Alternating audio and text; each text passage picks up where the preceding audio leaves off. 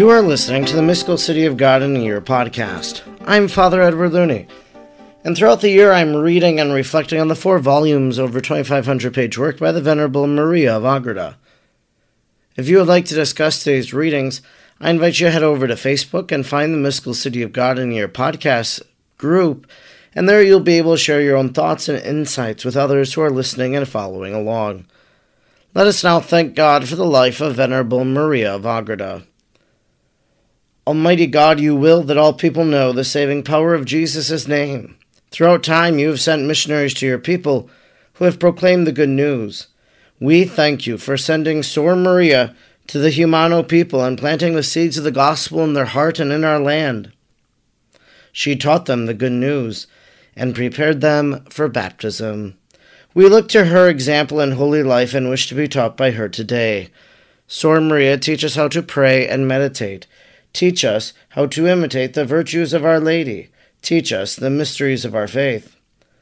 Almighty God, stir aflame in our hearts the same missionary fervor of Sor Maria, so we may be as emboldened as she was to proclaim the gospel of our Lord Jesus Christ, who lives and reigns with you in the unity of the Holy Spirit, God, forever and ever. Amen. Today is day number 236. We are reading from Book 3, Volume 6, Chapter 11, paragraphs 482 to 492. 482. The Heavenly Queen understood also by a special vision how the most sacred body of Christ is hidden beneath the accidents of bread and wine, without change in them or alteration of the sacred humanity. For neither can the body be the subject of the accidents, nor can the accidents be the form of the body. The accidents retain the same extension and qualities as before, and each of their parts retain the same position after the host has been consecrated, and the sacred body is present in an invisible form, also retaining the same size without intermingling of parts. It remains in the whole host, and all of it in every particle of the host, without being stained by the host, or the host by the body. For neither is the extension of his body correlative with the accidental species, nor do they depend upon the sacred body for their existence. They, therefore, have a totally different mode of existence, and the body interpenetrates the accidents without hindrance. Although naturally the head would demand a different place from the hands, or these a different one from the beast, or any other part of the body. Yet the divine power, the consecrated body, places itself unimpaired in its extent in one and the same place, because it bears no relation to the space which it would naturally occupy. Having thrown aside all these revelations, though, still remaining a quantitative body. Moreover, it need not necessarily remain in one determined place only, or in only one host, but at the same time it can be present in many innumerable consecrated hosts. 483. She understood likewise that the sacred body, although not naturally depending upon the accidents as above declared, yet does not continue to exist sacramentally in these accidents after the corruption of the species of the bread and wine, and this for no other reason than because it was so willed by Christ, the author of these wonders. The coexistence of the sacred body and blood of our Lord with the incorrupted species of bread and wine therefore rests upon the arbitrary and voluntary disposition of the Creator of this sacrament.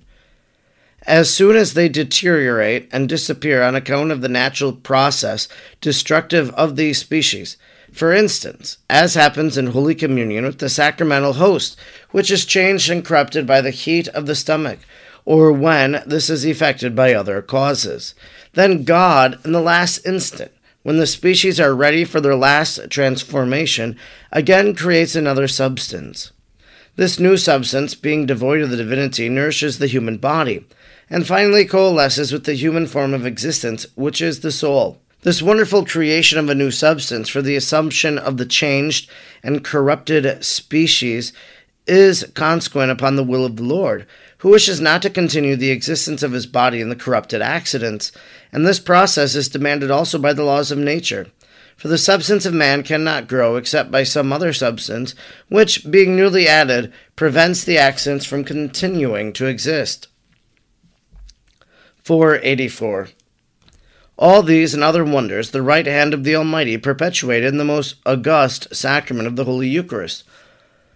All of them the mistress of heaven and earth understood and comprehended profoundly. In like manner, St. John, the fathers of the ancient law, and the apostles who were present, perceived these mysteries, each in their degree.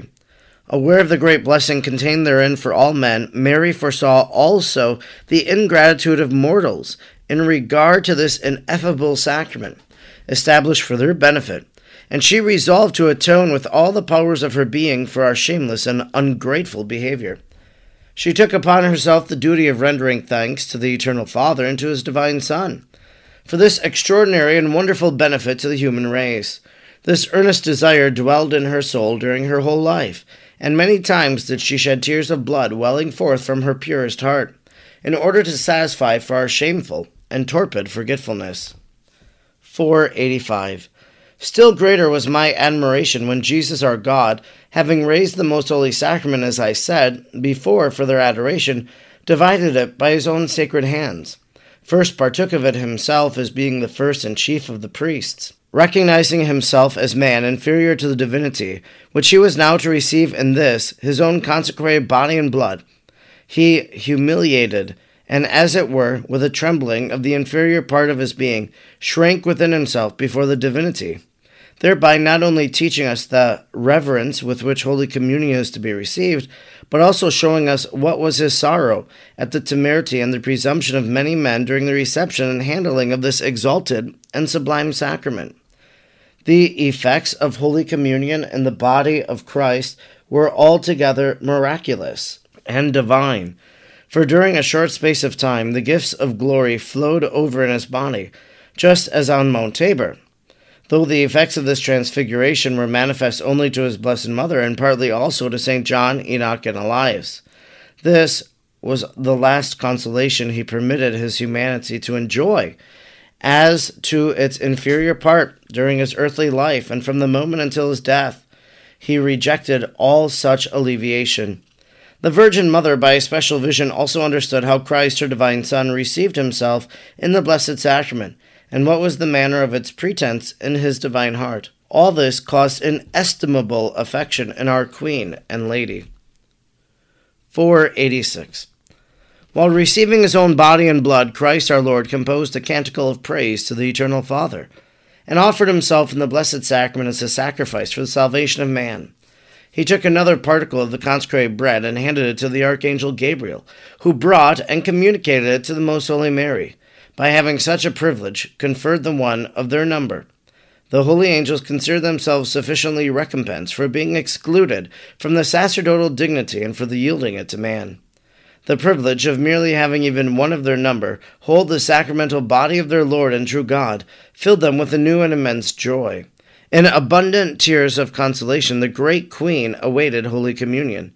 When St. Gabriel was innumerable other angels approached, she received it, the first after her son, imitating his self abasement, reverence, and holy fear. The most blessed sacrament was deposited in the breast and above the heart of the most holy Virgin Mother, as in the most legitimate shrine and tabernacle of the Most High.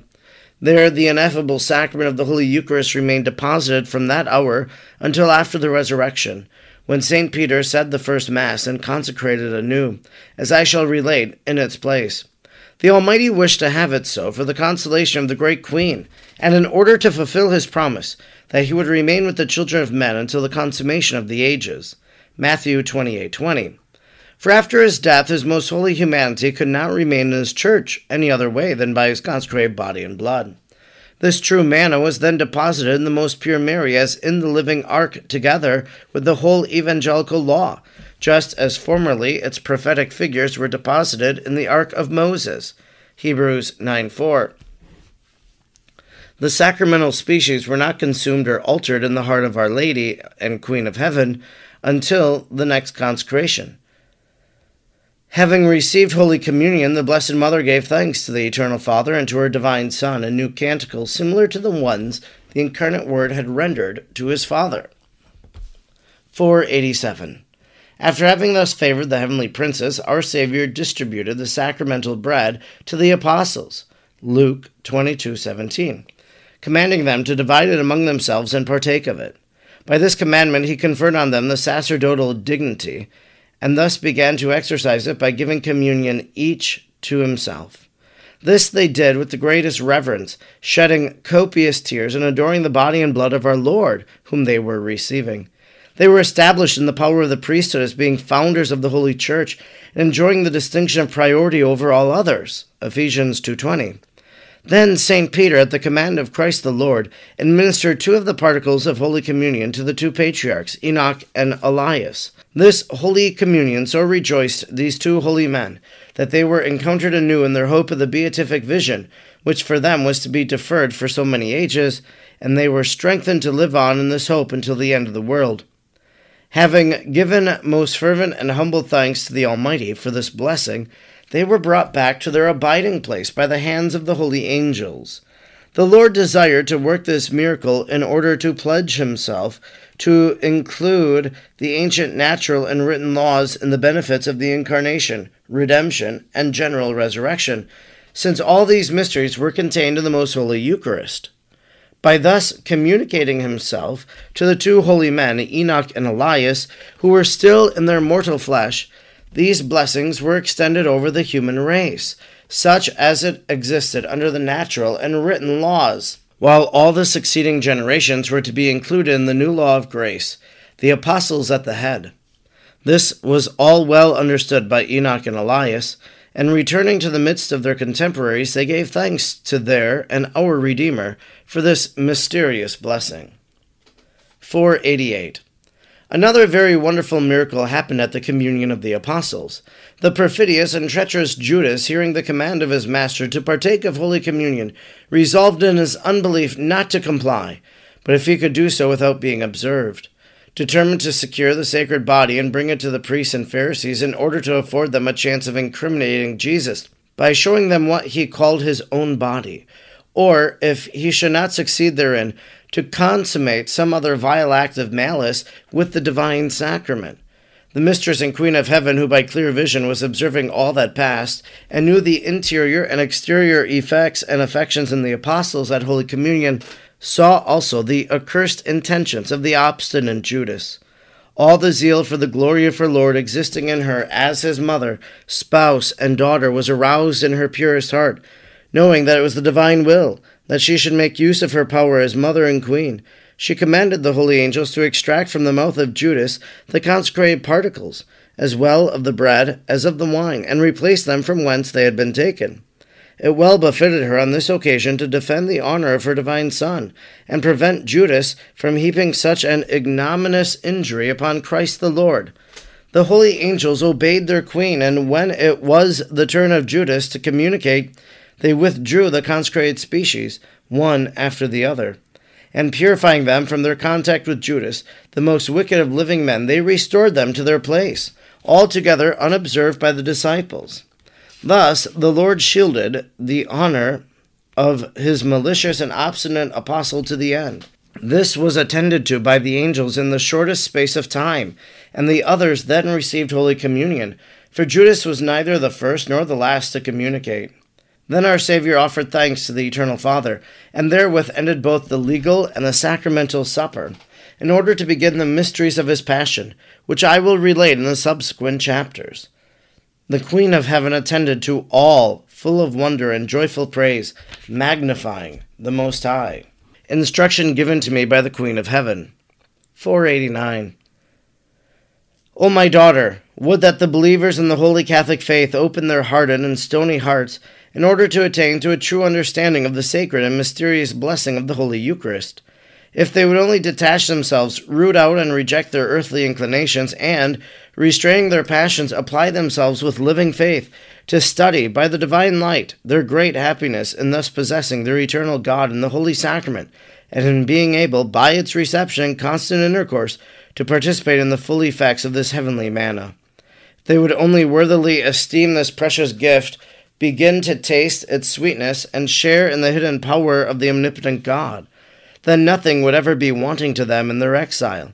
In this, the happy age of the law of grace, mortals have no reason to complain of their weakness and their passions, since in this bread of heaven they have at hand and strength.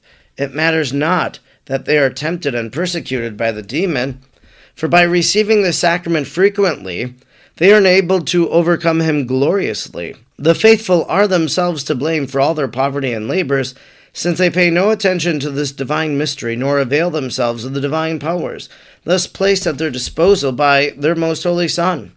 I tell thee truly, my dearest, that Lucifer and his demons have such a fear of the most holy Eucharist that to approach it causes them more torment than to remain in hell itself.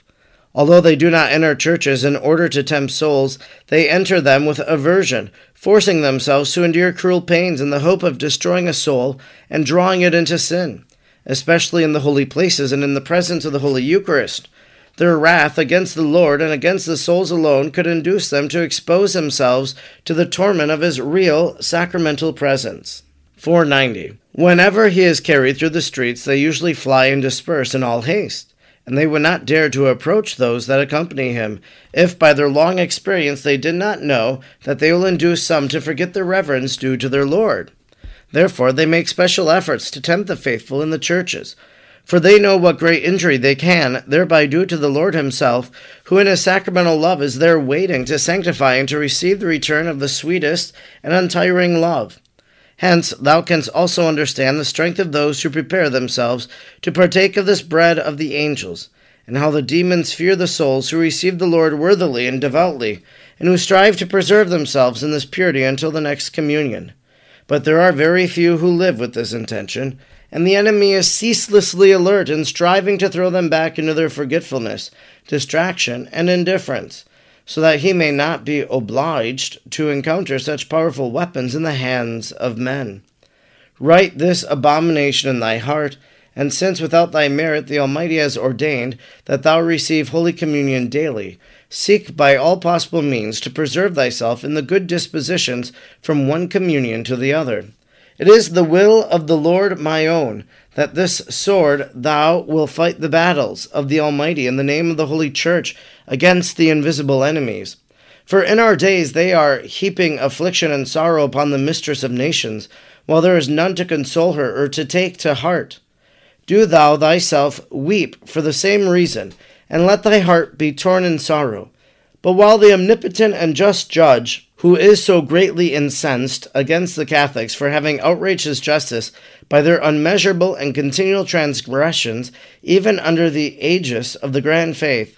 None are found to consider and weigh the fearful damage, nor to approach the easy remedy of receiving the Holy Eucharist with a contrite and humble heart, nor does anyone ask for my intercession. 491. Though all the children of the Church largely incur this fault, yet more to be blamed are the unworthy and wicked priests. For by the irreverence with which they treat the Blessed Sacrament, the other Catholics have been drawn to undervalue it. If the people see that their priests approach the divine mysteries with holy fear and trembling, they learn to treat and receive their God in like manner.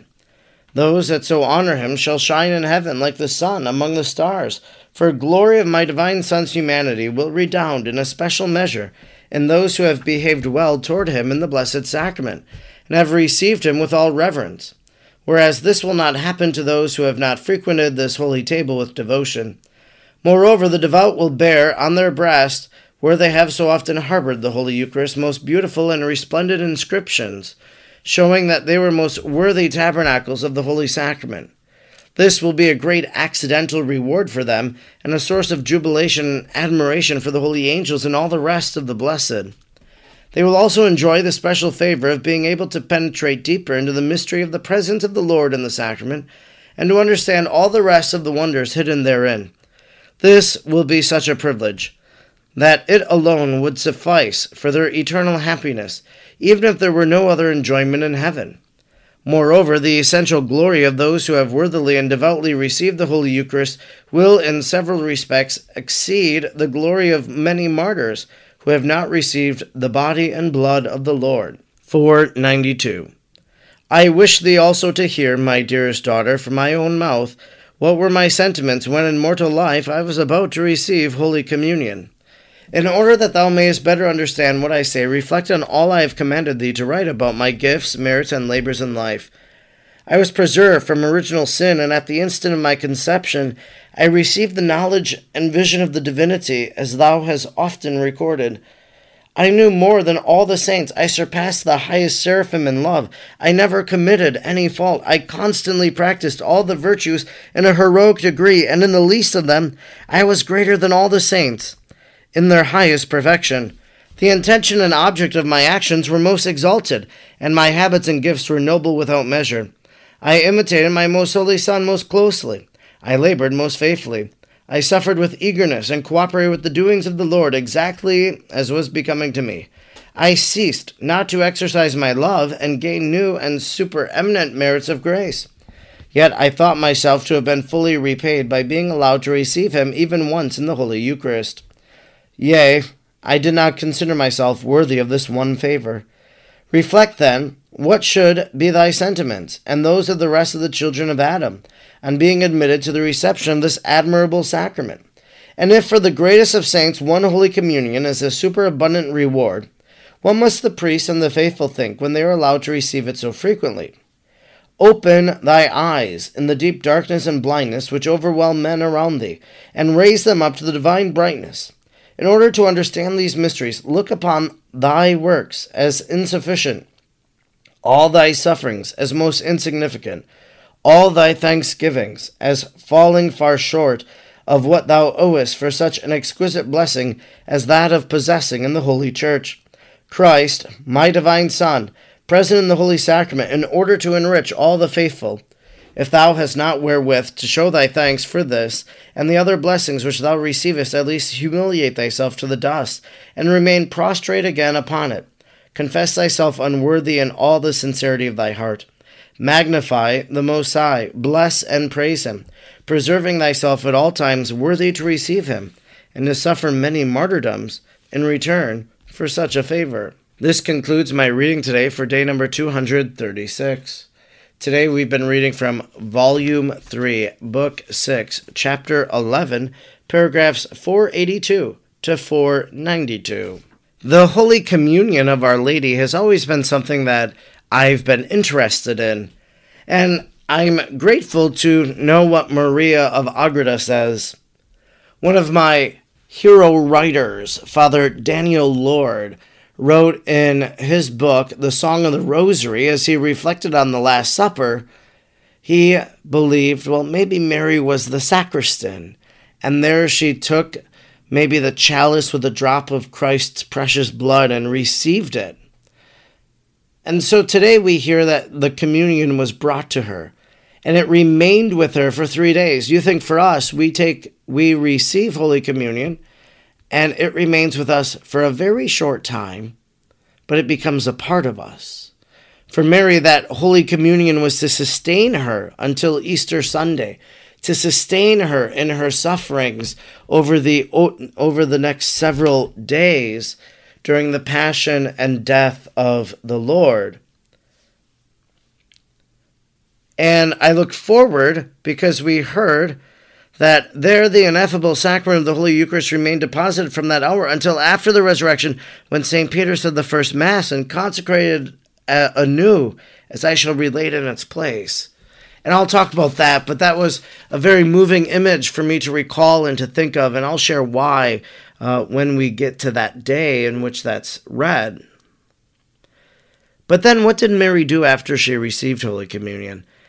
Having received Holy Communion, the Blessed Mother gave thanks to the Eternal Father and to her divine Son in new canticles similar to the ones the incarnate Word had rendered to his Father. To give thanks she sang songs. We sing songs too at communion time, but personally, every day we should give thanks, or every time that we receive Holy Communion, we thank Jesus. Thank you for coming to me. Thank you for entering under my roof. Thank you for healing me. Thank you for making me new by your presence. Just to have a little prayer of gratitude after we receive the Holy Eucharist. And then we saw kind of the sacrilege that Judas wanted to commit by stealing the host. So you think about the sacrilege that takes place in the church today that people do steal hosts and they want to do bad things with them. And it's right there at the very beginning. There's nothing new under the sun. But it's important then for us to make reparation for us to say, Lord, I am sorry for the way that you are offended in the Holy Eucharist, for the way that people don't appreciate you. And so, by our Eucharistic reception, we say, I'm sorry, Lord, as well. We can make a holy hour before the exposed Blessed Sacrament and make reparation for those offenses against the Holy Eucharist. The Holy Eucharist is meant to sustain us, it is meant to strengthen us as we daily walk with the Lord.